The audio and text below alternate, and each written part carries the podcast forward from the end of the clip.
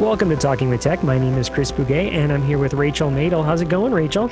It's going so good, Chris. This is part two of our ATIA episode. So tell me, Chris, tell me all the other stories that you didn't have a chance to tell me last episode. Well, yeah. So I still have quite a few stories from that particular conference. And so the first one that I want to share today is um, for the last number of years, I've been one of the people participating, kind of facilitator for these sessions called SmackDown sessions. Have you heard of SmackDown sessions? Um, yes, because you've told me about them before. But oh, that's, yeah. but that's the only reason. I, the only reason I remember this is because I thought you were talking about some type of wrestling move. and so I was yeah. like, oh, cool. Um, everyone thinks The Rock is going to be there and it's going to be, you know, John Cena is going to show up and we're going to have some sort of throwdown. But really, what it is is just people coming up and sharing a resource for like two minutes. They smack it down and then they, uh, the buzzer goes off and they have to leave and the next person gets up and they smack down a resource. So there was two of those. And the first one was called the App Smackdown. And I can't tell you this, I can't really explain. The, the room was huge. Like it's this very long room, long rectangular room, and the doors are at the far back of the room and there was people sitting on the floor out the doors i mean it's just packed because people want apps and they want to know specifically how they're being used you know? And this again not specific to aac this is uh, somewhere but um, they were more about just general educational technology and assistive technology apps to solve problems for people or to uh, to address problems. And so you know people got up and they shared different resources you know? Lauren enders was there she she got up and she shared some um, i'll share one. I said okay well i, I got to share one right? I got to share one. So i was just at fetc and i had seen uh, hall davidson who again is kind of famous in the ed tech world. He used to work for Discovery Education. And anyway, he was doing a, he was on a panel and he showed off this app called Bell Us 3D. So B E L L U S 3D, which is a free app. And so I get up in front of this huge room and I bring up my phone and it scans my face. So people again can't see me, but I'm holding up my phone uh, in front of the camera and I'm scanning my face, right? And then it makes this 3D representation of my face, which of course is projected on the huge screen behind me. So my head just got you know five times as large. Um, but then it's this 3D version of your face, right? It's like so. What is that all about? But I, the way I was associating it when I saw this at the, at FETC and then when I was presenting it at ATIA was to talk about emotions, right? Like when it scans my face face and makes this 3D representation. Well, it's whatever, when it's doing the scan, I can be angry or I can be happy or I can be whatever I want to be and then use that 3D representation for students.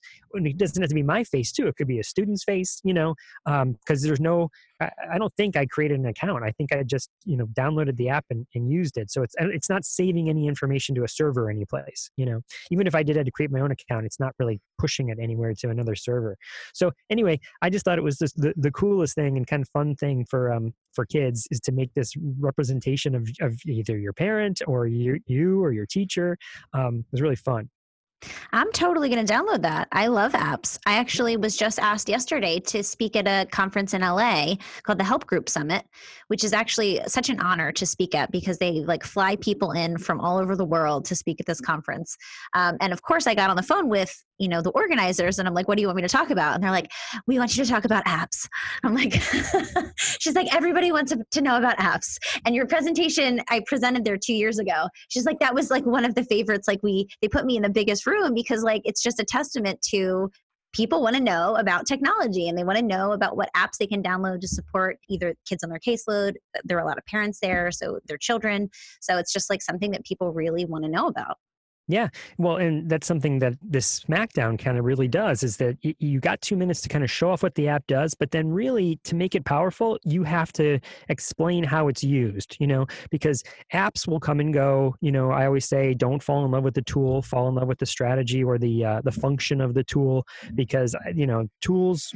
I can't tell you over the years how many I've I've fallen in love with, and then you know the app company's out. You know, I mean they they get bought out and the app goes away, but the function, what the, what we wanted the tool to do, that persists. That's still a good thing for kids, uh, typically, you know, pervasively. So I'll give you the URL. So uh, if you want to check out what other people, uh, one of the things that we do during these smackdowns is that um, you know one person is there wiggling the wires and making sure when people come up the whatever device they have, we have a connector for it, right? My job at the session was running around and recruiting people, like, come on, you got something to share, go up there, you know.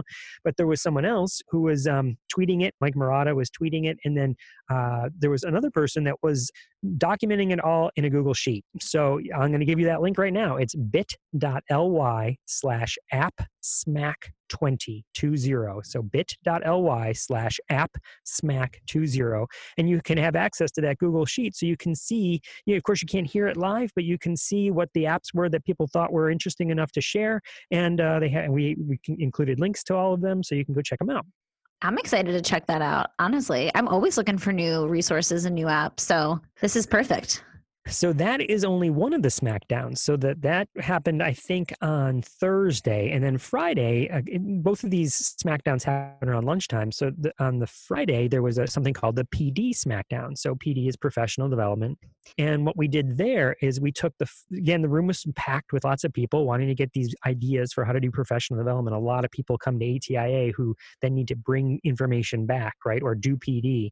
And uh, what we did there is we we had them break up into or whatever they could work in groups or by themselves and just uh, you know turn to a, a, a shoulder partner and, and chat and discuss uh, a book. So there's this book called, I think it's Actively Learn, um, and it breaks PD down. It suggests that you break PD down into four groups, so or four categories. So the first one is like the pre-event before the PD event happens. The second one is when the PD the event actually happens. What is that experience like? The third is like this follow-up. What are you going to do after the the PD event? And then the fourth is what's the generalization? Like where where are you going? You know, how do you make sure that it didn't just was a, a one and done. You know what I mean? Right. Um, and so people kind of broke down the different strategies they were thinking of into these different categories, and we gave them about 15 minutes to to think of strategies, and then we did a back to the traditional SmackDown, it's like, okay, now come up and share what your group talked about and, and share different strategies. So all those we documented the same way with uh, a Google Sheet. And so I'm about to give you that. Are you ready for this one? I'm ready. Get your, get your, pencils out, get your paper out, get your Google Keeps up, get your OneNote out, start typing this. Here it is bit.ly slash PD SmackDown 20. So that's bit.ly slash PD SmackDown 20. Love it. Love it. Oh my gosh, I have a lot of a lot of things to add to my to-do list. All these ex, uh, explorations of smackdowns. Now, so I still got more stories. You ready for some more? I'm ready. I was right. born ready for ATIA stories. So remember how I said I wish I could duplicate myself and be in more than one place? Well, one thing I, I had to make a choice and I, I made the hard choice not to go to this event. But then I was sort of second guessing myself afterwards because not that I regret what I did instead, because I'm about to tell you that too. But everyone was talking about there was all a buzz this event that happened, and that was the town hall conversation with Katya Hill talking about the AAC certification, the ASHA certification. Um, again, I wasn't there, so this is all secondhand, you know, telephone game. But people we met on the elevator, people we were talking with afterwards, you know, I was walking around, it was the buzz, right? If you're not familiar, this is a very controversial topic. We've done episodes on it in the past where we had Katya Hill on to kind of explain the whole viewpoint of why ASHA is pursuing an AAC certification. And then we had a special guest uh, episode with Matt Hott, like a crossover event with uh, the Speech Science podcast, where we kind of broke down the pros and cons of this. So you can go back back and listen to those episodes in the in the archives. But uh, this was uh, you know, a lot of people were fired up about it. They were kind of mm, almost protesting is the way I would describe people talking about it, like getting up and saying, "Why are you doing this? No one wants this," or "A lot of people are, uh, don't want this. Can we come up with a different solution?" And you know, basically, a lot of people just said it's, it's happening. A lot of people are kind of just shrugging, saying like, although there's a lot of controversy around it, no one seems to be willing to pump the brakes a little bit uh, over at ASHA. So uh, that was the walk away I got from from the conversations I had from all the people that attended. Wow. Yeah. I mean, it's definitely been a topic of conversation, I think, um, that's contentious and a lot of people have a lot of strong opinions about. But yeah, it's just it's it's going forward. It sounds like, despite uh, all of the criticisms of it. So yeah, I definitely would encourage you guys to go back and listen if you have not listened to those episodes. They're actually one of our they're our top downloaded episodes. They're in the I believe they're in the top ten, or at least the two part ASHA series that we did with Matt Hott over at Speech Science. So yeah, definitely go back and listen because we have a lot of different viewpoints. There's a lot of pros and a lot of cons uh, that we discuss and go into detail about. So what I chose to do instead of going that, which was in going to that event, because I mean, you can imagine I really wanted to be there, right? Because I I definitely have my own thoughts about this and, and where I think we could go with it. Um, but at the same time, there were poster sessions happening, and uh, there were some people there that I wanted to go see. Poster sessions to me are some of the best sessions that at any conference where you get a lot of traffic going through there. You get a chance to really talk to the presenters as opposed to being talked to. We talked about that, you know, last week. Chris Klein was presenting at this at this particular poster session session and I hadn't seen him yet at the conference, so I wanted to go and say hi to my buddy, you know. And uh, he he went and did. Uh, I hope I'm not giving it away anything away, but he went to the whole Star Wars experience, so I wanted to hear what that was like. You know, we we geeked out over you know the Star Wars at uh, Disney, and which of course I have not been, so I wanted to hear all about what, what that was like. Uh, you know, and he's a celebrity there. You know, there's a line uh, you know, it's hard to get to him. You know what I mean? So that was fun to learn about that. He he had this great little poster session where, um, when I say little, it wasn't little. It was this giant poster session, but he had all these little QR codes on his posters that linked to little videos, a short short videos um, describing different aspects of what it's like to be someone who uses an AAC device. And he, I'm like, well, Chris, you know, which one should I watch right now? And he's like, this one. So I scanned the the video, and it's like the, his buddy coming up to him, going, hello chris. You know speaking real like uh, deliberately and loudly and just kind of laughing how people you know talk sometimes to uh, an aac user as opposed to just you know treating them like like just talking to them like like anyone else you know Exactly. Yeah. I mean, we just had Hannah Foley on who was talking about her experience as an AAC user and how it's just like we need to, we really need to spread awareness on how to talk to people who are using AAC, um, you know, because that's just as important as teaching, you know, people how to use AAC is teaching everyone else around how to be good communication partners, right? Absolutely, that's a big part of it, right? And that's what Chris was there and trying to do is promote. This is how you this is how you be a good communication partner. So speaking of poster sessions, another thing that was there at a bunch of poster sessions, uh, at least two I saw. There might have been three. Uh, it's hard because they all kind of weave together, but there were a number of sessions on AAC camps and mm-hmm. people that are doing camps over the summer for either a week long summer sleepaway camps. Some are you know you come for the day and then you leave and you come back the next day. Um, but that was really exciting to see. I came back uh, inspired and uh, i'm having conversations around here about uh, trying to spur something like that on because um, how, how awesome is that right to have camp counselors who who learn to become good communication partners uh, who learn how to do aided language input um, and modeling and uh, and then campers can go and have this wonderful experience you know Absolutely. There's actually a, really amazing documentary um, about Camp Alec, which I think is in Michigan. Is it in Michigan? I think somewhere, so. Somewhere around there. If it's not yeah. Michigan, it's somewhere around there. Um, and it was a film short that was done. And the documentary filmmaker actually lives in LA. And I've connected with him because they're trying to do a feature length documentary on AAC users. And so I'm really excited. They, um, both the documentary uh, filmmaker and um, some people from Camp Alec are willing to come on the podcast. They're not coming on yet. Um, it'll probably be closer to the summer. But I'm really excited to have that conversation because I think the things that they're doing um, at camps like this are amazing and they're really pushing um, the needle with literacy and i think that that's such an amazing way to teach literacy in a really fun engaging and social environment. So saturday morning of atia um, i participated in well i was the kind of facilitator for an aac agreement session and tina hello tina. I know you're listening. Um, was there in the session tina is the one that you're talking about is one of the people involved at the camp up in michigan um, mm-hmm. um, and she was there in the session. I found out afterwards and tina you got to come say hello that next time right? Tina we love you okay? Yes. we're, we're saying it right here right now. We love you. Can't wait to have you on the podcast. Don't be a stranger So back to the poster sessions, I have one more that I need to talk about. And that is kind of important because last year at ATIA, I recorded a couple episodes, you know, these short small talk mm, version of an episode.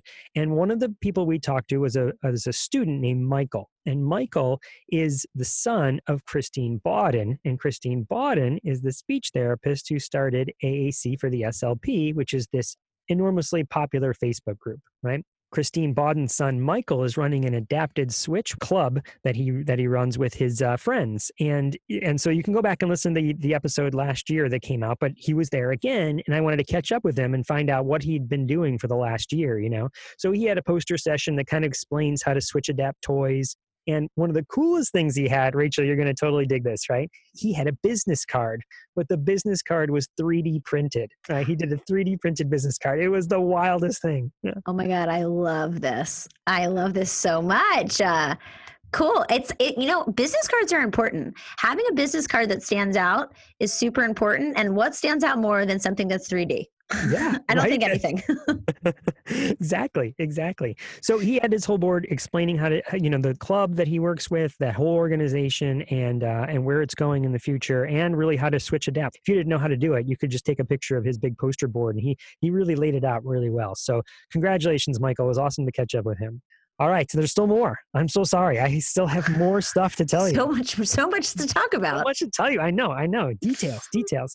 Okay, so at FETC, I did a session with Jane Odom all about using uh, robots to teach language, right? And we spent some time together at ATIA with Lance McElmore, who you has also been on the podcast, and a another AAC user named Carson, who will be on the podcast we asked them to play with the robots a little bit. And this particular robot is called the Easy Robot, uh, one of the ones that we are working with, where it is voice activated. And so uh, you can talk to the robot and give it directions and it will follow the commands of your voice. And so the big experiment here was well, how would it work with a synthesized voice? Mm-hmm. Um, and so we spent some time, four of us, and then uh, Jennifer Edge Savage, who works for Saltillo, she came over and helped us too. And so the, the five of us were trying to figure out how we could adapt the voice, and it worked inconsistently. Sometimes we could get the synthesized voice to operate the robot, and other times we couldn't. And we made all these adjustments. We played for over two hours before our session, to get it to work. But it was still uh, when we had the actual session, we had this great uh, great time. We did this thing where we brought up the uh, lamp words for life right on the screen for the session, and we turned on the the voice activation on the iPad. So what that means is that all these uh, anything on the screen of the iPad gets a little number over it, right? And then you can say tap the number, and it would sort of like if you were tapping it with your finger, except you can control your voice, right? Or we bring up Lamp Words for Life and we turn on the voice activation and we say this big joke. We're like, look, see, all the words on Lamp Words for Life have numbers. So now you can control Lamp Words for Life with your voice. And everyone busted. It was great. It was great. Um, but we had a great time playing with the robots you've, you've heard me harp on this before, so I won't spend much time on it other than to say that it was a really popular session. A lot of people were there, and we were all brainstorming how to use uh, robots in, in therapy and in teaching, in computer science, and a, as, a, as a pathway to um, uh, not just literacy, but uh, as a pathway to employment. And so it was a really good session, I thought. Love that. I have a question, Chris. So, mm-hmm. is the voice recognition is that something that the company, the robot company, can enhance and it would be more accessible? Fantastic question. Yeah, that's exactly what we were giving them feedback on, right? Mm-hmm. When when they were developing it, they were thinking of of human voices. They weren't thinking of synthesized voices, right? Um, mm-hmm. so you know most companies are not necessarily thinking they're not in geared into this space of of AAC but they were so eager when Jane and I were talking to them about you know, can, can you make this even more accessible for people? Because it's something they had not considered. So yes, uh, they were taking that feedback and and they gave us a lot of feedback right when, we said we were brainstorming with um, and trying things out with lance and carson we had them on the phone like okay they're like make these adjustments make these adjustments see if you can do this or that so they were very responsive because everyone sees how exciting and, and the possibilities there you know so that was this that session. So, but then there was the AAC agreement session that was on Saturday morning. Again, eight o'clock Saturday morning. You don't expect a lot of people to come after their night out at, at Disney or whatever, or uh, what actually we did on Friday night, which I'll talk about here in a second too. Um, but AAC agreements was again very popular, and we had a bunch of different outcomes from that conversation. Couple things that we're thinking about with the AAC agreements, just to kind of catch everybody up. Uh, so, if you're not familiar, the AAC agreements were born out of ATIA conversations that happened at ATIA, and they were essentially a list of things that maybe we think that everyone who works in the field of AAC agree upon. You know, you know, so there are certain things we disagree upon, like that the ASHA certification, right? But what are some things everyone would see as as kind of universal truths uh, so we have a list of those, right? And we're con- constantly talking about you know how to expand them and how to make them uh, more valid.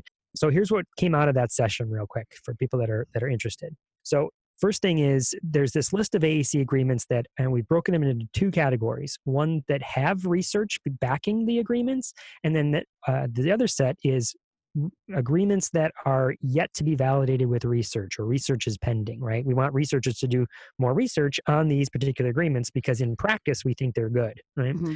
Um, and so one of the uh, questions that came up was well, okay, what do you mean by research? Is research like, hey, Rachel and Chris got together and they wrote an article and then they had three of their friends peer review it and that's research, you know? Or was right. it like, you know, an empirical research where we had, you know, a case study or whatever, you know? And so someone there suggested that there's a thing called levels of evidence where you can uh, essentially, I think there's like eight or nine levels of evidence that you can kind of say, well, this level of evidence is much more valid than this lower level of evidence. And so you could kind of rank the research done based on the level of evidence. So so that you could essentially categorize them even more. Just put a number next to each research article and say, well, is this just a, you know, is this an article written by some peers or is this an article that um, that has an empirical and it, and so there's this whole scale there. That was one outcome. The second outcome was the idea that this is from Kathy Howery. She had researched something called the Delphi method. Have you heard of the Delphi method? I have not no, I never heard of it either, right? But essentially, what it is is here we're saying these are the agreements, but what if there's people out there that are like, well, I don't think so, you know? Or what if people are like, well, sort of, you know? How do we actually ratify and say this is an agreement, right? And so, what she came up with when she was researching this Delphi method is essentially you, you take the agreements, picture it like a, a Google form, right? You put them all in a Google form. Underneath each agreement, you mark it from one to 10.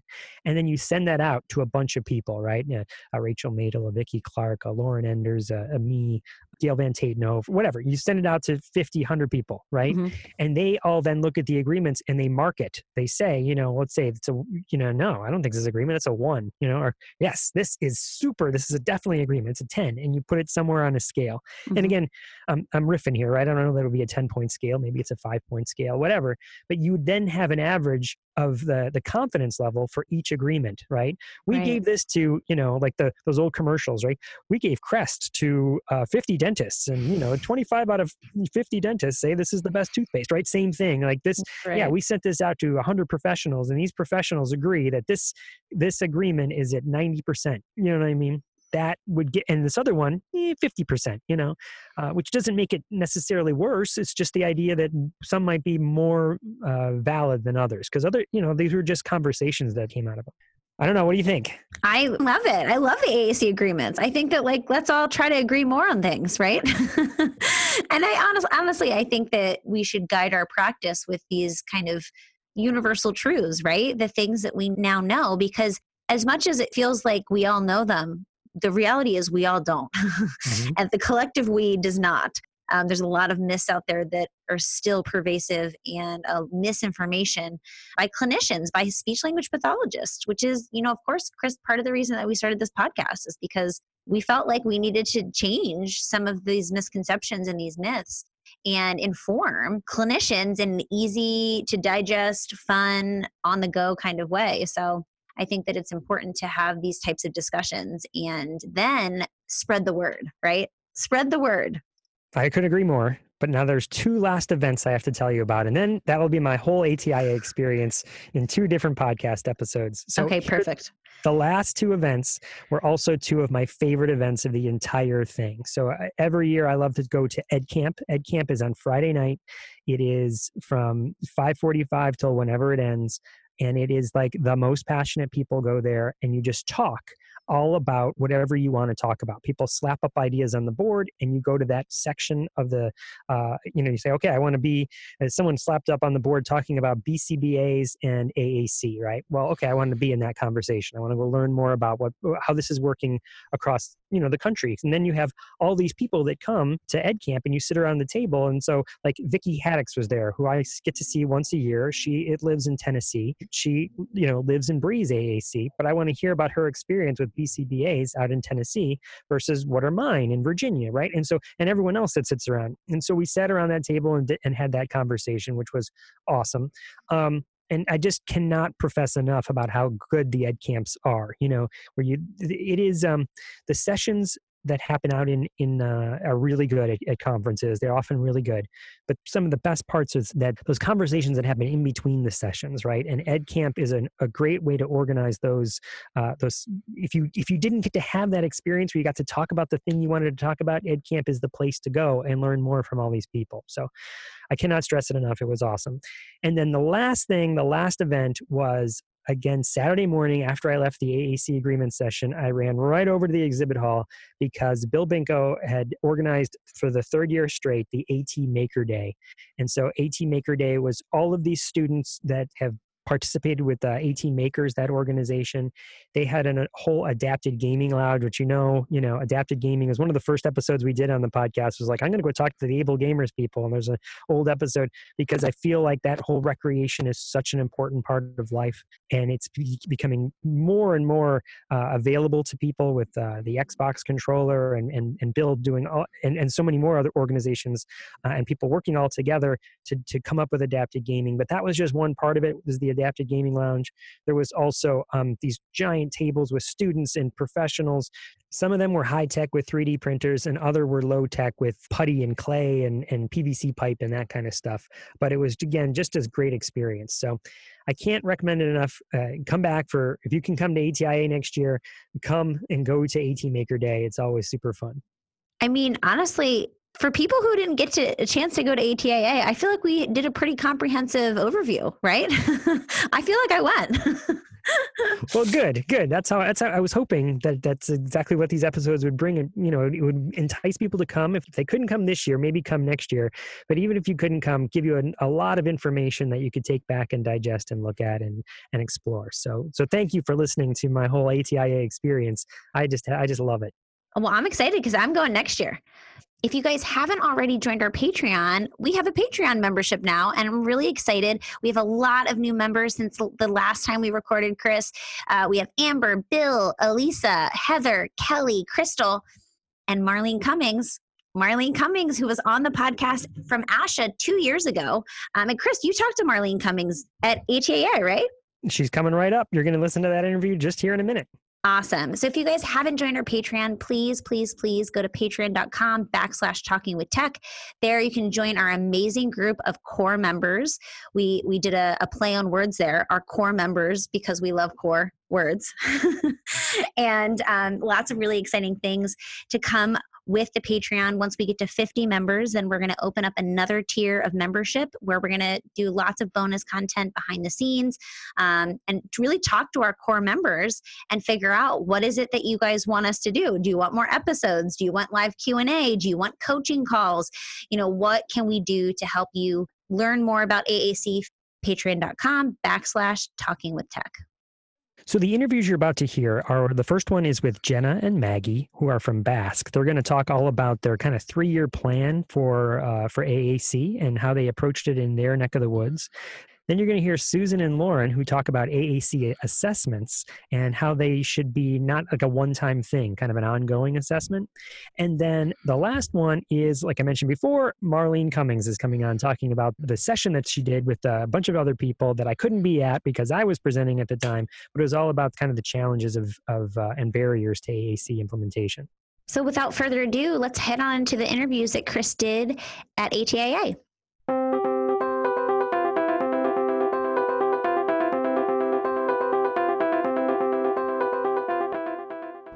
Welcome to Talking with Tech. My name is Chris Bugaj, and I'm here sitting at ATIA with uh, two people that I went to go see their session. So today, or well, it wasn't today, but today I'm sitting with Jenna Gina. Gina. Antrim. Gina, I'll tell let you introduce yourself. Yeah, I'm Gina Antrim. I work for Belleville Area Special Services Cooperative in Illinois. And Maggie Judson. I'm a speech language pathologist, and I work for BASSC as well in Illinois. Now BASSC, I've heard of. Um, how have I heard of it? Uh, maybe on Instagram, and we have an Instagram channel or Instagram account, BASSC AAC, and we have a YouTube channel, BASSC AAC, where we share tips and tech Tricks. tips and tricks and Related tech. to AAC and assistive technology. And on our YouTube channel, we have lots of videos that support our staff for aided language input and how to get free device simulators as well. Um, we walk you through step by step. yeah, so let's talk about your presentation a little bit. What Yeah. what was it about? What was the what was the whole uh, experience like? So we had um, a session yesterday on capacity building. So we talked about what we do to support staff um, with implementation of AAC strategies and supports, and some of the different um, things that we try and use. So we talked all about that. We talk about how we're empowering our families, how we're supporting and improving our school team involvement, as well as how we get our administrators involved. We are lucky to have pretty good administrator support, but just increasing their overall assistive technology knowledge.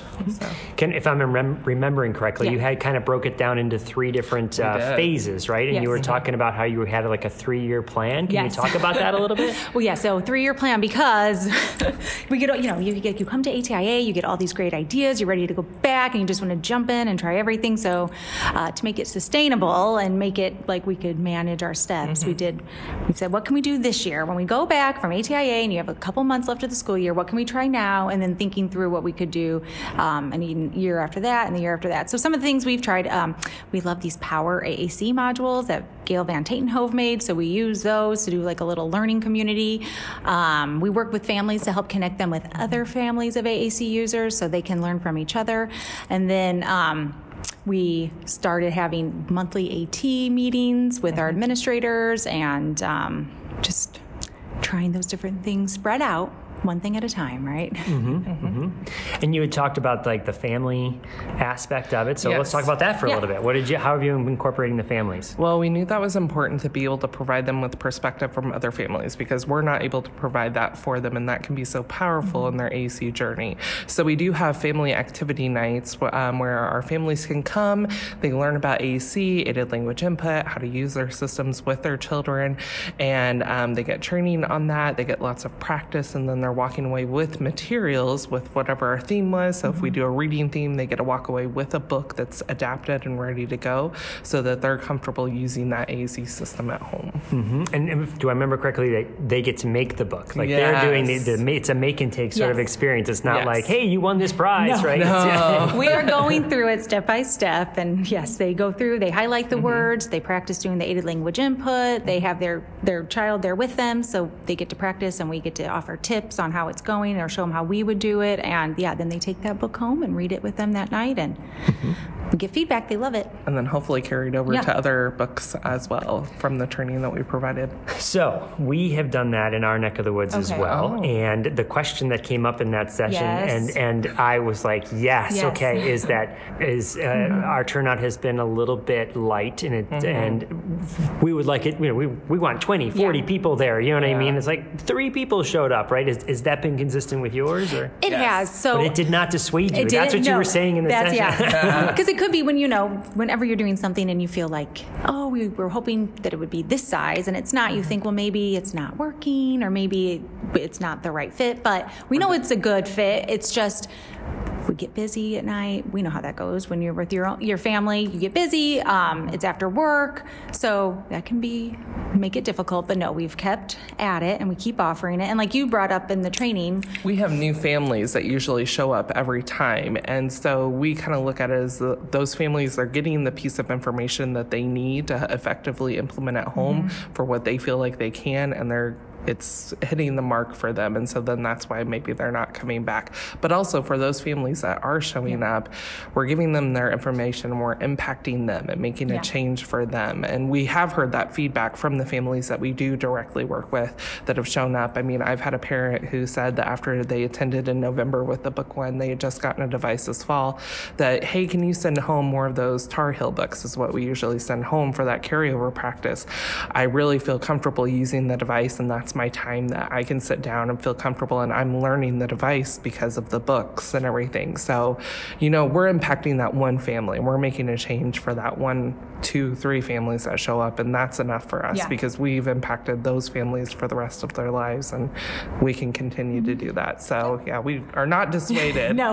Um, and it- it's more manageable. Yeah. So Yes. when we have lower numbers, we can provide more hands-on support to those families as well. Yeah, we can So- really get in there and give lots of hands-on practice and talk one-on-one and Mm-hmm. work through things and obstacles they have at home. So it works out. Absolutely. Yeah.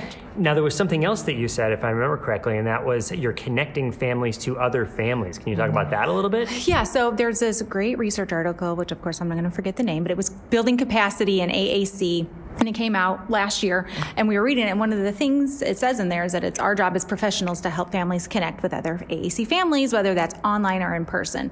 So that was uh, one of the things that we started. We reached out to some of our families who have been, uh, their students have been, their children have been using AAC for quite a while.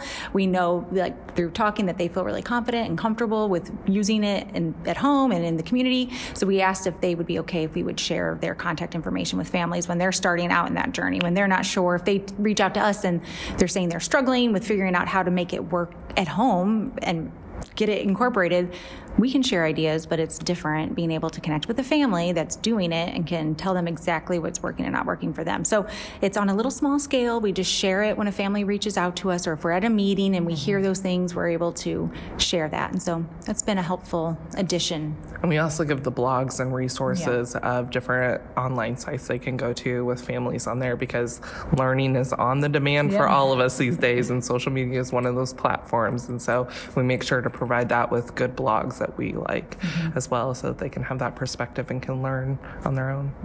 Awesome. Okay, so we had three tiers of your, like three parts. So there was Yes. teaching other teachers and, Yep. and, and professionals. There was uh, the families, Yep. and then Administrators. Administrators. Okay, so let's talk about them. Well, that was that. Like we said when we biggest started, hurdle. the biggest hurdle for us because it was something that really wasn't on our radar. We kind of Mm-hmm. didn't view that as something that we should be addressing. Mm-hmm. Um, and so once we started reading books and going on the good websites, uh, we saw, yeah, that that's definitely as AT leaders, you're supposed to be addressing that. So we're, we're like was more of a mind uh, set for us that we kind of had to shift that that should be on our radar. We should be doing it, and that you don't just say things once; you have to do it over and over again. So we're working on uh, working with our administration, who is fabulous and super supportive of us, to help um, in, like in, increase that AT awareness. So asking AT questions during interviews, putting AT questions in evaluations for staff, um, Um, just to really help establish that AT is on the radar, it's valued, and that it is expected of everybody that um, will be working with us. So. Um, It's really about getting comfortable with the uncomfortable, Yeah, which is for uh, one of Maggie's sayings.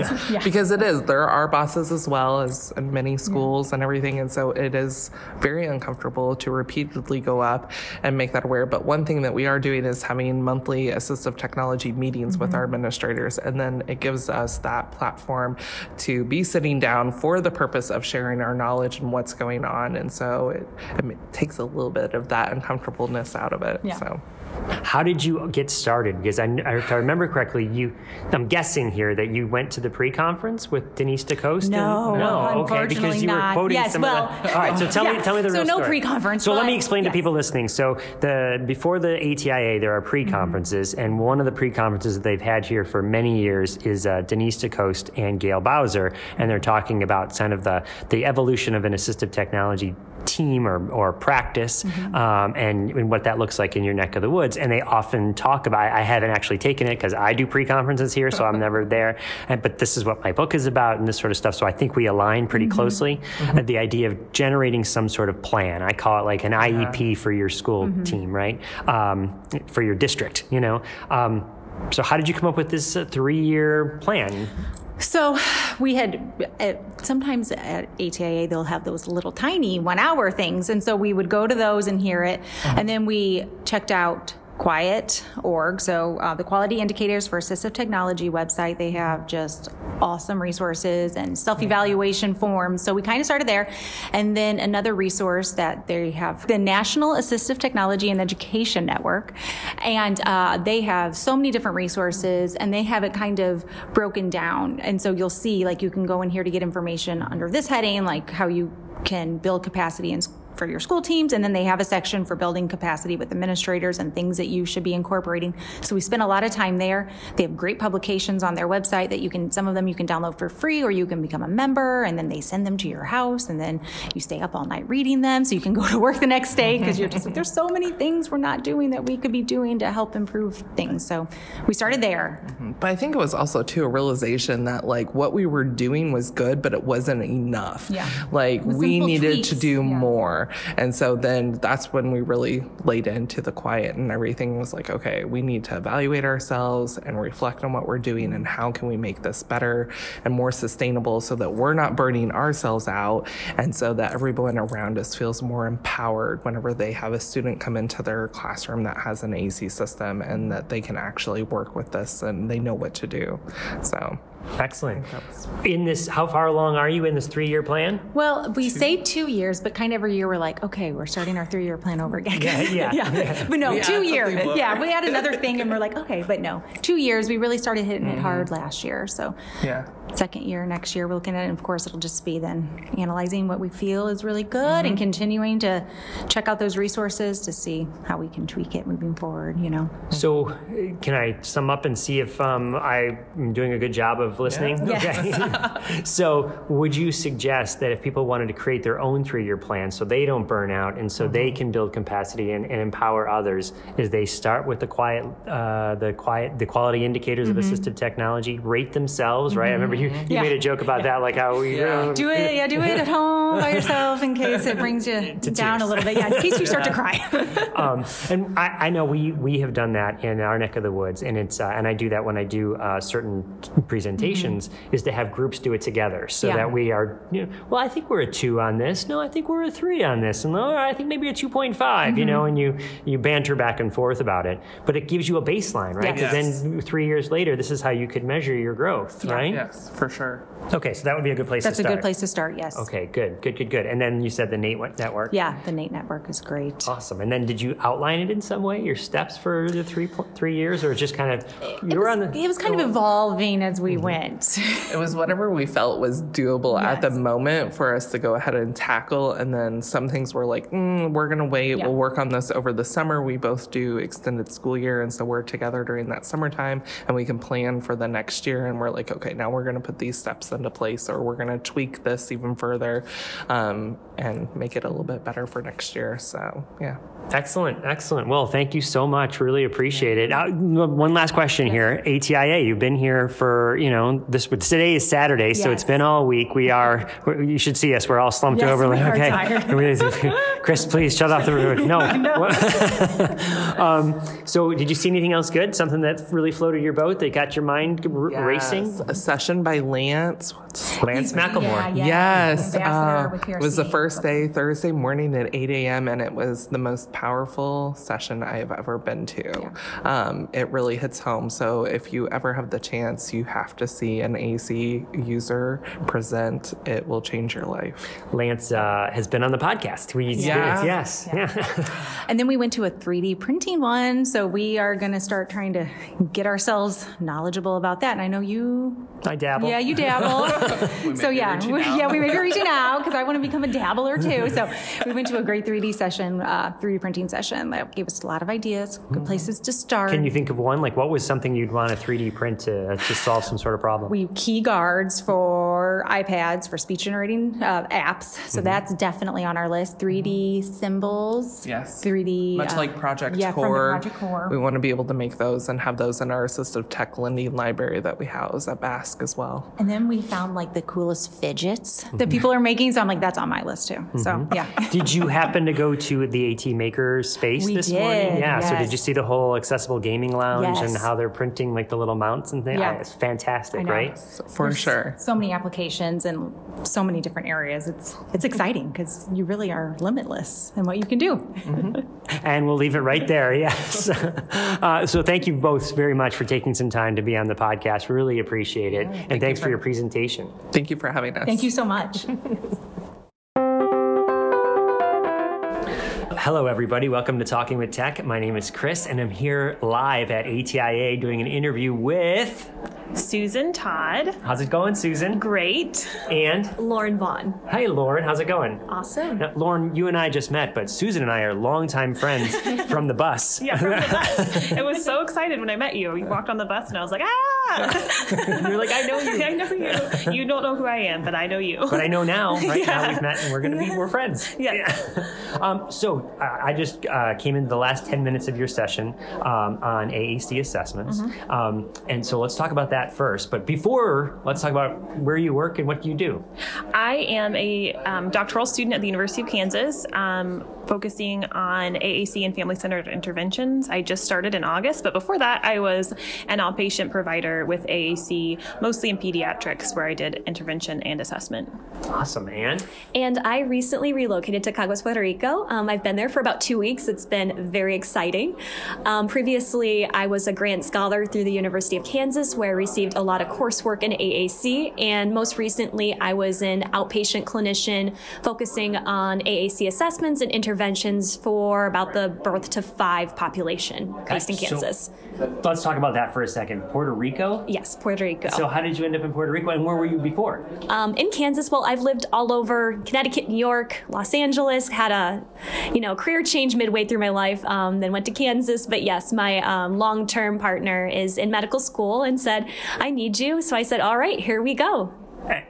So what's your job in Puerto Rico? Uh, not yet. Not Nothing yet. yet. Not yet. Nothing. it's kind of it's kind of exciting. So just kind of figuring out where I can do the most good and where the most need is, and how I can apply my skill sets to that population. Awesome, awesome. I can't wait to hear. That's going to be an exciting adventure. I know. Yes, yes. All right, so let's talk about your session first. So you were doing something on AAC assessments. Yes, our session that we just did at ATIA was um, AAC assessments. This is not a test.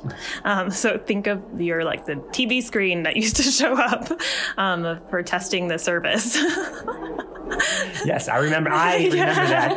That's actually one of our first slides. Just like just trying to bring bring the focus back to um, AAC assessments are not pass or fail. Like they should be dynamic assessments that are continually evolving over time. And um, for us, where we previously worked, how that looked was that we did it over a period of sessions, um, typically six to eight weeks. Um, but it gave us time as clinicians to not feel pressure to have all the answers right away. So I don't know about you, but I have some of my best ideas at the most random moments. Absolutely. so having uh, having a session where you're like this isn't working today and having time in between that session and the next one often i would think of a solution to try and so it took it was a dynamic process for me as a clinician and then uh, for the student too that gives them time to really experience it and for the family to get to know all the devices you're trialing and really help to sit at the table of making an informed decision oh, so they're uh, they're kind of an integral part of the decision making process. yeah. So since we worked in outpatient, we had the luxury of always, almost always having a family member in the session with us when we are doing device trials. And so we use that as a time to do education about these are the features of this device, these are the features of the software, um, this is how it compares and contrasts to this other one that we tried, and what are your thoughts? Like, give us some feedback, ask some questions because it helps them to have a more solid knowledge base instead of us giving them a piece of technology, inserting it into their family family unit, and saying use it. And And I think that's so important because we just, I mean, I personally saw so much device abandonment with individuals coming back in to do a reevaluation and um, long term, just uh, devices being abandoned within a year if there's no follow up because there's no caregiver input and no caregiver involvement. Mm-hmm, So I think it's crucial to involve every sort of, you know, team player to be involved in that whole process. So I know when I walked into your session, the slide that was up was sort of a, a brainstorming sort of activity that you were doing where you were comparing single session assessments versus multi-session assessments. And do you find that that there's there's a lot of people that still do like, all right, you've got uh, an hour, you know, and and uh, I got an hour of my time to prove that uh, what system I think I'm going to try and use. I think that the danger and the thing that I saw in the area that we were uh, we were practicing was they something would be tried, but they didn't try to problem solve through what they tried. So they would present it once. That's not an option. He wasn't successful, and then it, that's when it was more of a test than a teaching situation. And no one that I know has ever seen a speech generating device and been like, "Oh yeah, this makes complete sense to me." Yeah, right. Exactly. So why would we expect that of the population that we serve? Yes, Mm-hmm. yes. So this is something that I have harped on for many years Mm-hmm. is first of all, if you're going to try multiple things, Mm-hmm. what made you try that thing first? Like what you- you're going to try if the if the requirement is to try 3 AAC systems, Mm-hmm. right?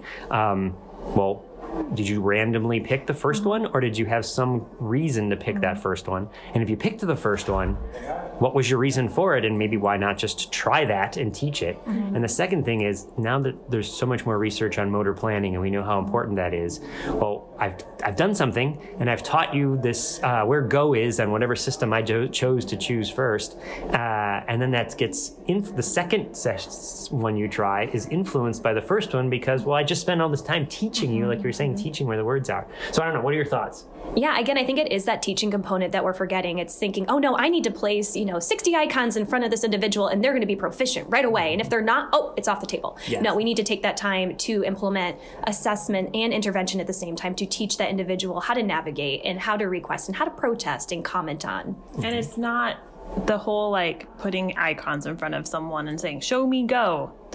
If they're just memorizing the arrow, they're not learning language, which Yeah. again, it always goes back to AAC intervention is language intervention, and you cannot differentiate the two. Otherwise, you're not going to have successful users. And then I think another thing that goes into your point that we presented was um, AAC should be considered like a circle. Like you have the seven components of your AAC evaluation, and sometimes it'll change. Like someone might not need as much time with access um, because it's not as difficult for that individual, but someone might need more. So like the circle, the pie is going to change for each individual, and you can come into the circle from any point, from the communicative assessment, from device trials, from personalization, from education for the family. But you're starting somewhere, and then you can go around and around the circle over and over again. It's not a linear process.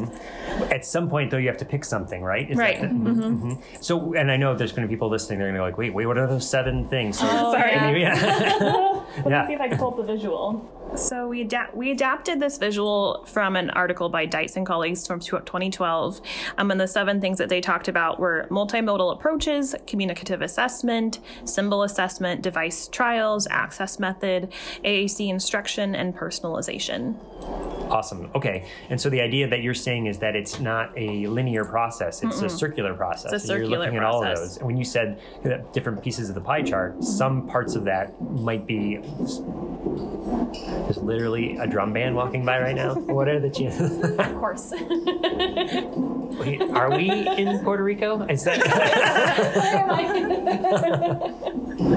Um, okay, now that the drum beats are over and we move to a different spot, um, we were talking about how the pie chart that you were Yes. ta- that, that it's circular and that different parts of the of the process might be longer or shorter for other people. That's what you're Right. sort of explaining. Right. It's always you're always going to get the complete result, right? But the picture is going to look different. The colors are going to be different on the pie chart for every individual client that you're serving because as you as I said like someone not, might not need a lot of time spent on how can they access a system. Um, but you might assume that because someone has direct access that they might need that time. So you might jump in somewhere else and then you figure out like oh maybe i need to try keyguard or, or i need to try um, the dwell time on the touch because they're just they need that because because they're or whatever reason, maybe they're tap tap tapping, mm-hmm. visual, whatever reason. So you you can you go back and you reconsider access method. So it's always it's going to be very individualized for every client that you serve. Mm-hmm. And then the myth of there's um, like a hierarchy or I, you know, the steps of we need to start with sign, and mm-hmm. once they master sign language, we can move to the PECS boards. And once, I mean, it's great to include all of those components, and I'm saying don't knock them out, but again, put them in that circle. Maybe start with a speech generating device, and then go back to sign language, and then kind of bounce around here. But again, it's not this step or this hierarchy of things that need to be quote unquote mastered to get to the next level of communication. So one thing that we did is we presented we have we've all heard them the if thens of AAC. I'm sure you've heard if they can do this system, then we will try this system. Mm-hmm. But really, if they can do a low tech, then we want to continue device trials. We want to see because voice output is powerful and it might not be effective because maybe low tech is the best option, but we need to try everything. And the only way to rule in or rule out anything is to try it. But then if low tech has not been successful, then again, we need to continue system trials because I don't know how many referrals we got for older kids, like 10 or 12, who had been on a low tech system that was only used at school because they weren't proficient enough at, with it enough to be sent home. That was the thought. And then we tried a, low, a high tech speech generating device, and that kid's the kids' eyes would light up, and they were so excited, and they had a voice finally. Right. So that's and I'm like, so much time was lost because of that hierarch- hierarchy approach to AAC assessments.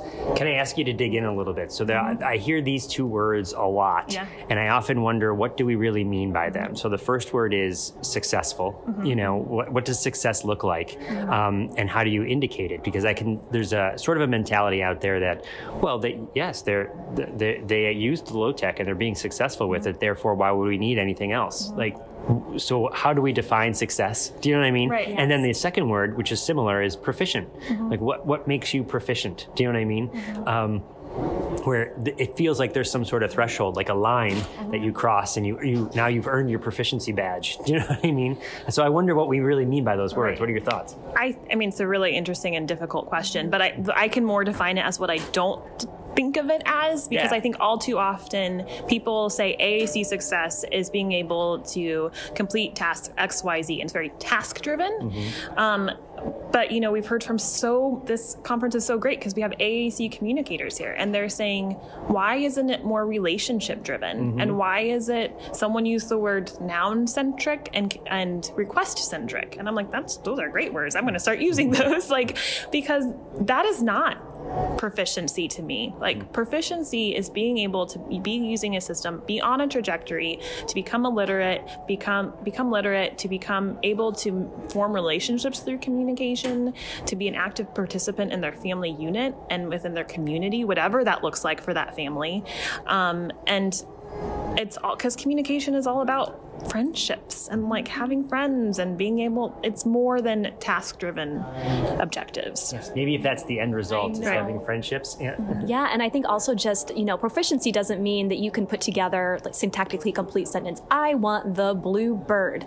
I mean, that's great, but also maybe they say no bird, mm-hmm. want bird, point to the bird, say like. I mean, that's more that's more proficiency to me is that they're using different communicative intents to talk about this bird, scary bird, happy bird, you know, instead of just this, you know, syntactically beautiful sentence that can only be used in one situation for one specific thing. Absolutely, because you could program one button to do that. Right, exactly. yes. right um yeah Can I ask you another question? So, uh, at the end of your session, uh, you had lots of good interaction and feedback uh, where people were chatting, and one of the pe- one of the people in the, in the uh, and one of the participants was saying, um, "Well, uh, it was a no-brainer evaluation that I had to do because someone already they were already using this as kind of a classroom tool, and so I just wonder what your thoughts are on that. Like, well, if they, if they already have it involved in the class, then we'll just use that. I feel like that's one indicator, but So we had a similar question. We presented this at um, the Kansas Speech Language Hearing Association also, and someone said, "Well, what do you do in situations when a parent already comes with something that they purchased privately?"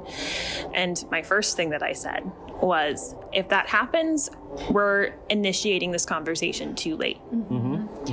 And there is something problem. There's a problem in the system that this family or this classroom or that child didn't have access to an appropriate AAC evaluation to begin with, Mm-hmm. and that someone said, "Well, this is the solution. I'm just going to try it." So I think it it brings up a bigger problem within the AAC community that people we need more providers who are comfortable doing it.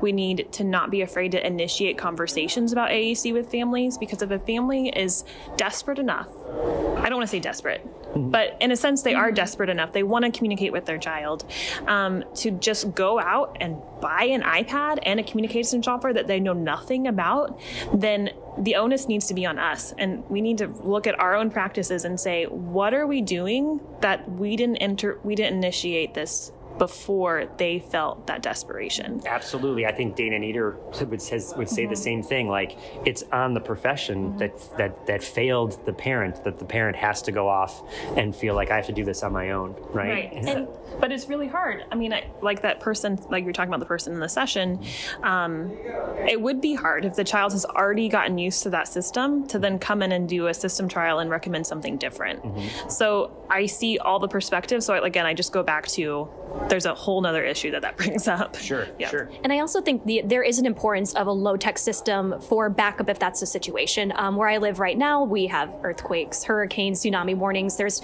not a lot of electricity consistently or internet. So that low tech is so crucial. And also um, transitioning over to a high tech device, you don't want to say, oh, we're done with this low tech system, this core book. No, that, that should always be with the child as well. They're comfortable with it, they're using it, and then modeling on that new high tech system. So again, not completely dismissing the use of low tech technology once a you know a high tech system SGD is introduced, but incorporating it mm-hmm. and still using it to a sense. Well, I feel like that is part of a sort of a total approach. Every adult user I've ever met has multiple, just like Uh, we, we primarily use our vocal cords and our articulators to mm-hmm. talk, but it's also, you know, we have text messaging, right? You're mm-hmm. nodding right now, right? So mm-hmm. we have multiple means, but we have one primary. So maybe it's the same thing with low tech, is that that maybe is not necessarily someone's primary way. Uh, could be, it could be, but um, that would be one portion of a system, you know? And that needs to be considered in the assessment process. We talked about that of multimodal communication.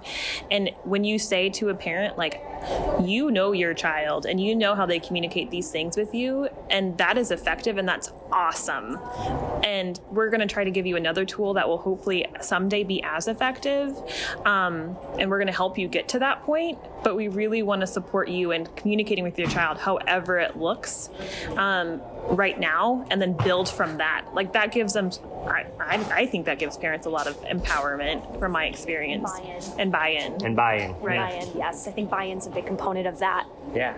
Well, I'm sure we could talk about this for ages, right? Um, um, uh, we'll check in sometime in the future because I totally want to hear about how you, when you, congratulations on your, uh, uh, you're working towards your doctorate, Yeah. right? Awesome. And you living in Puerto Rico Yes. and what that is going to be like, and um, and when you get a job there, and what that's going to be like, and Mm-hmm. Yes. you're probably going to be working in uh, in communication in some way, right? Absolutely. Yes, yes. Can't wait to hear all about it. So thank you for being on the podcast, and enjoy the rest of the conference. thank you Thank you.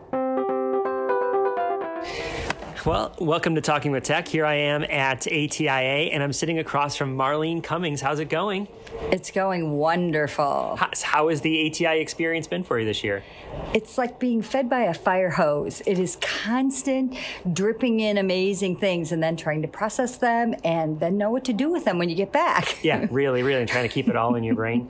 Well, okay, so you and I have only met once before. That was last year, right after the um, AAC Spotlight, uh, where we had to outline challenges and come up with some solutions. Right? Yes, right. absolutely, yeah. But this year you were doing that, right? Were, were you one of the people that did that? Mm-hmm. Can you tell us about that session and what you uh, what you talked about? Yeah, so it was quite different, right, than the way we did it last year. I think. Yes. Yeah. So let's hear all about it. Yeah. So last year, um, I had the privilege of meeting Erin Sheldon and Rachel Langley and Tabby Jones. Jones. Yes, Wohleber. And um, we ended up having dinner together and found out we were of similar mind in trying to figure out how to support kids and families and staff with AAC.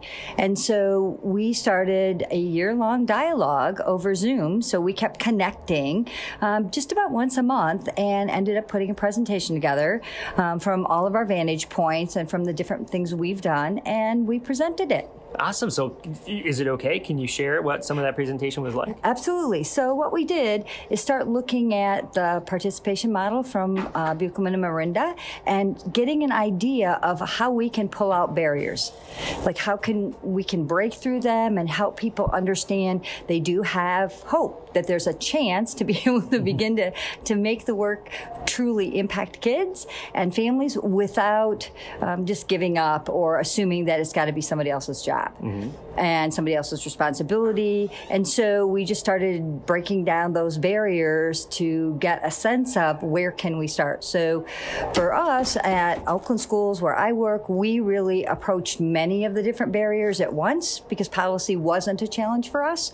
Whereas Rachel and Tabby looked at other pieces um, that they could truly influence and impact um, on their own or with a small team. So what we discovered, so the room filled up really quickly. Yeah. and the first half, everybody was kind of shaking their head, like, "Yep, that's my problem. That's my problem." Yep, barrier, barrier. Got it. Yep, we have Yep. that too. Mhm. And then we gave um, a document that they could walk through to identify a, di- a barrier, identify where it fit in one, in one of our categories, and then what were some first steps, some resources that they could take. So the second half of the session, we had these like, oh goodness, where they're digging through the document and trying to, you know, talk to each other and and sort out could they make an impact? What where could they start?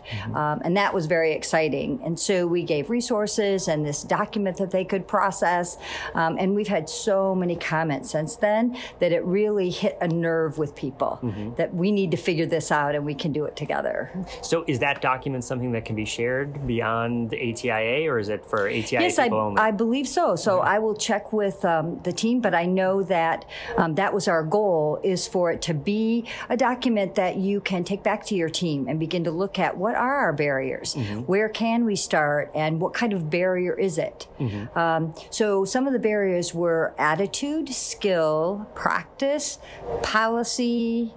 And knowledge, um, and then where that fit in the work that you were doing. Because sometimes if you hit knowledge, you can shift a lot of things, but if you can't change attitude, which for us, we think of it as mindset, Yeah. then Oh my gosh. you can't often get the door open to even move forward. So I'm laughing here because um, in my local school district where I work, uh, we did, did this past year we did a whole big training module, and Ah. um, uh, people came to do three days of training about learning language with AAC. Oh my and, gosh. uh, the very first activity that we have is doing a Padlet where we ask them to fill out the barriers, and then the second activity is we sort those into categories, of, Ah. and then we we know it always comes out there's something that has to do with mindset, and then Mm-hmm. we say this is the first thing we have to. And our, the first half of the first day is all about adjusting mindset. So it's kind of amazing that you you were coming up. We never talked about this, right? No, not Um, ever. um, but came up very similar strategy, Mm-hmm. uh, and then you target which area. Now that we didn't do, and so this whole thing that you're, I, I'm really intrigued to kind of take a look at it and say, okay, Mm-hmm. which one of these areas are we going to attack first, right? Right. Mm-hmm. So you you said in your in your neck of the woods, policy wasn't an issue. You already had people that understood uh, AAC and that they didn't need to adjust policy. Is that right? Yeah, so one of the things that we've had, if you've been in the field very long or, or long time, um, you might know Ina Kirstein. And so she has been in the field 40 plus years. She's now retired. And at the county I work in, she pretty much founded AAC. She also was one of the beginners in ISAAC and a lot of the movement in the field. And so we already had established that AAC was going to be part of anything that came out of the intermediate school district. We serve 28 um, local school districts at our intermediate level. So um, when I joined the team 10 years ago, we already had four AAC consultants full time. And so we fund all of the communication systems and AT at the county level. So all of those superintendents and directors chose to leave a part of that money from IDEA at the county level. Okay. And so that didn't what isn't a barrier for us. We also do professional development. We're part of a unit called Ca- capacity building. Okay. So, Yeah, which I love. Already there, it- where yeah. everyone else is like, "This is what we have to do now." You're already doing it. Yeah, okay. and that's my brain. I love capacity building. Mm-hmm. And so we are able to do professional development. We're able to do get systems out without the full um, AT AAC evaluation Mm-hmm. because we can switch them pretty easily. Like if we make a mistake or we're not on, you know, on target, then we can shift. Um, and so that's a big piece for us. But the thing that we found is, um, which a lot of people struggle with, is if I can only get the device, you know, everything's going to be amazing. And I'm here to tell you it's not so amazing. it's really good.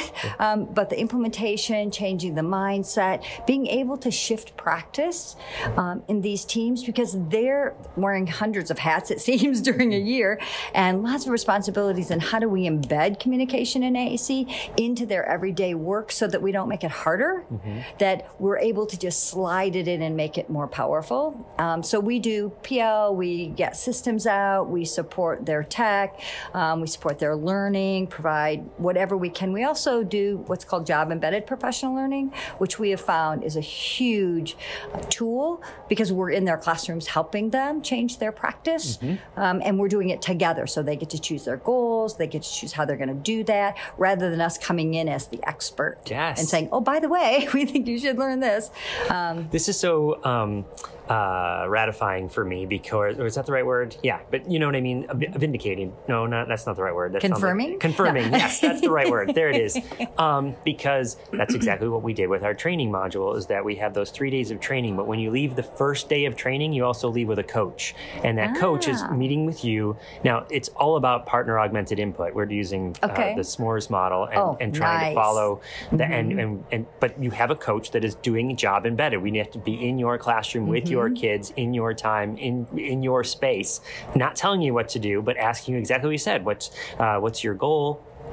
The goal is to do more s'mores, but uh, and be but within that, within that, that your- structure and that yeah. framework. Do you Mhm. want to do more expanding? Do you want to do more right? Or maybe there is something else. That that's actually what we're thinking our next year will be is is okay, there are other skills. Do you want to uh, learn more about and practice um, least to most prompting, let's say, you know, Mm-hmm. um, and let you choose from a menu of skills to pick from. Yes. So is that how do how do you meet the person where they're at? So we provide a foundational series that has five parts. And so probably about eight years ago, we tried to scour the field, the research to see what were those strategies that we could have the most impact the fastest, that, that all teams could learn rather than that expert person. And so we um, start with the mindset. Um, we use the Communication Bill of Rights um, a lot in just about everything we do. Um, and we talk about the myths, we talk about perceptions. One of Dr um, Zangari's models of how perception drives expectation, which drives opportunity, which drives achievement. And so we have that model in place, and then we do core vocabulary. So we have universal supports across the county that we provide. Um, we have devices and large core boards and a core flip book and all those kinds of things to our perception is um, intervention before assessment. So I need to get visibly represented language in front of kids before I'm going to decide about this powerful AAC system that they're going to use. I need them to experience this in their classrooms where they live. Um, and then we do aided language input, of course, um, and we do vocabulary instruction. So we look at explicit instruction to increase that vocabulary. Um, and then we do opportunities and we typically embed it right into emergent literacy skills. So we have an initiative in our state around emergent literacy. We work closely with um, Dr. Karen Erickson and Dr. David Koppenhaver. We do a trainer of trainer models, and at our um, county, we've brought them in for about 12 years now. Oh my gosh. To do a five day training every summer. Um, and so communication isn't in a vacuum, it has to happen somewhere. And so we believe it needs to happen with literacy. So okay. So, that's what people choose from is we do this training and then our job embedded and the classroom work is where do you want to dig deeper? How do you want to figure that out? Um, so that's kind of our menu that they're able to. This sounds Okay. amazing to me, right? It sounds awesome. So there's what's the barrier? Because you like I mean it seems like everything's working. Like that's exactly what I would want everyone to, to be doing, right? Mm-hmm. You know, so um, what are some challenges or are you like are you seeing No, no. We, we, yeah, we used to have challenges, but no, these are how we overcame them. Mm-hmm. The challenges are getting less. However, the sustain the sustainability is the piece. Mm-hmm. How do we keep it going? How do we keep the momentum up in an unstable environment? So we know education is an unstable environment. People are moving and changing and leaving and coming in with, you know, little or no skill, um, mm-hmm. um, lots of passion, um, but mm-hmm. not sure what to do. So um, our biggest goal right now is how can we continue to um, determine our impact what does that look like? Because, you know, we can get teacher surveys and they're excited. We get anecdotal data, but how do we truly track um, our impact and then continue to shift enough with the culture right now mm-hmm. um, so that we can keep everybody moving forward and still catch people up when they join us? So that we're trying to figure that out. So we've been here this week kind of thinking about what is our true barrier, you know, and I think it's that sustainability and the momentum. I could not agree more. Again, so about a year ago, I took a new job as the the specialist in our district. So the assistant oh, okay. technology specialist. When I took that job, uh, during my interview, one of the things I said is the bar- one of our biggest barriers is transitions. You know, people uh, leaving special ed. Well, mm-hmm. that was part of my barrier that I mentioned in the the, the challenge yes. last year was uh-huh. that, and we see it this year. We we just spent all this time training and coaching and people are leaving, you know? Mm-hmm. And so, and I find that with administration is that we'll have all everything set up and that administrator then retires and at the new person, we got to start all over again with that mm-hmm. mindset and with all the other factors. So, um, yeah, that sustainability, I think that is a big challenge for everybody, you know? Mm-hmm. Yeah, One piece that we keep um, kind of digging deeper in is the capacity building piece, because a lot of times people think capacity building is just getting everybody informed. Mm. Um, and we believe um, a second step is getting people to become influencers. So in local districts, not only do we want that team to figure it out or the administrator, but we want people on the ground that are not going to let the story end. Mm-hmm. Um, and so it can't just be us carrying the story. It has to be those people that grab that passion yes. and and keep it going. Yes. And we're and finding story. Yes. Yep. Mm-hmm. And so we're finding in our districts when that's happening, it's more the administrator will contact. Oh, by the way, I hear we need to get more of this, or I hear that I need to talk to you about whatever. Um, and that's coming out of the foundation of that district, you know, yeah. and that mindset that they have and that culture. And it's not always us having to go back in and say, oh, by the way, now it's not working everywhere, obviously. Um, we have 28 districts, but we do feel that we've got some momentum on our thinking, at least, about that. Awesome, awesome. Well, thank you so much for taking some of your time today to out of ATI. I know it's super busy, and I know there's so much to do and so much to learn. So taking a few minutes to come over here, huddle with me into this cold corner where the air conditioning's blowing on us, I really appreciate it. Thank Absolutely. you so much. It was a pleasure.